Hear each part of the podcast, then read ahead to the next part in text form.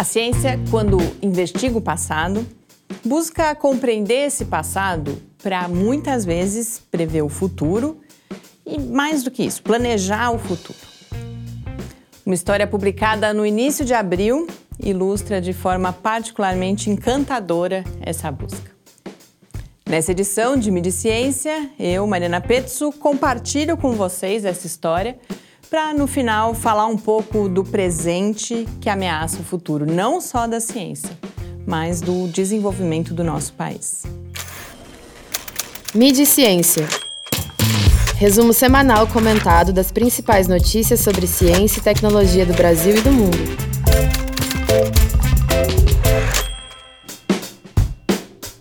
No dia 1 de abril foi publicado o artigo com resultados do estudo de um sítio fóssil nos Estados Unidos, que parece ser o retrato mais revelador já encontrado do dia em que um meteorito gigantesco atingiu a Terra, há 66 milhões de anos, e possivelmente causou a extinção dos dinossauros. Descoberta de um sítio fóssil tão preservado já provoca espanto e emoção.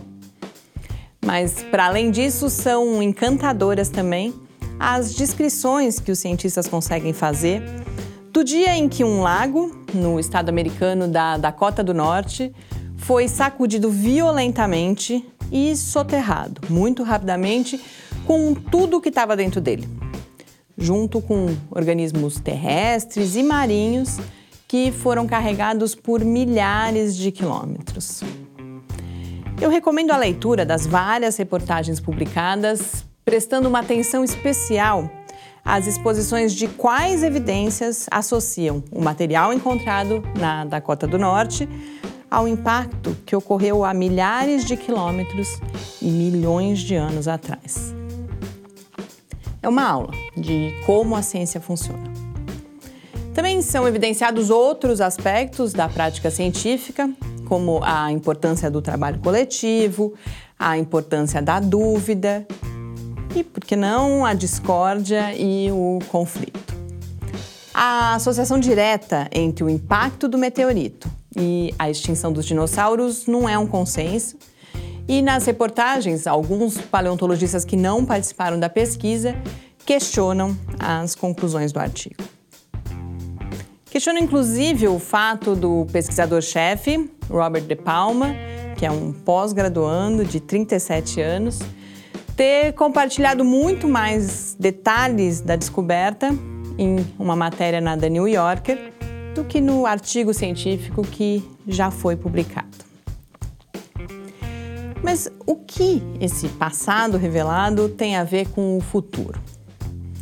A reportagem na Folha é bastante esclarecedora quando registra que a gente está falando da gigantesca rocha que abriu caminho para a evolução dos mamíferos, entre os quais os primatas, conhecidos como seres humanos.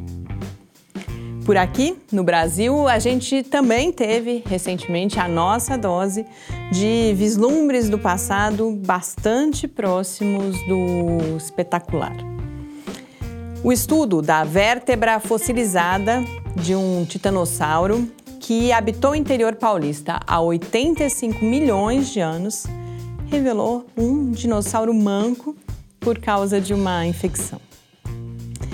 E ainda que possa parecer divertida, essa conclusão do estudo não só ajuda a compreender as doenças dessas populações extintas há milhões de anos, mas, segundo a reportagem, pode inclusive colaborar com a compreensão de doenças que atingem os humanos hoje em dia.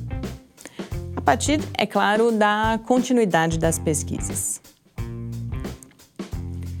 Mas para que a ciência possa olhar para o passado com vistas ao futuro, é preciso existir um presente.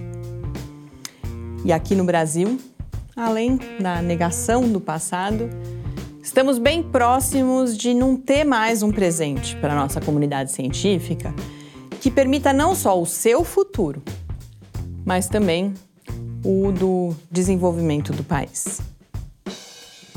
Infelizmente, foi esse o motivo da gente ser destaque em um mesmo dia nas duas maiores revistas científicas do mundo, Nature e Science.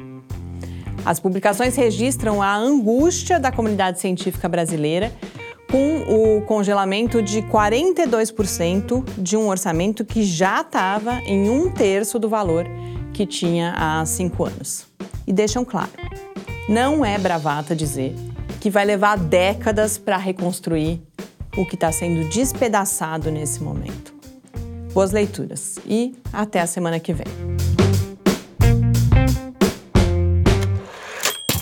Mídia e Ciência, uma realização do Laboratório Aberto de Interatividade Lábio Fiscar.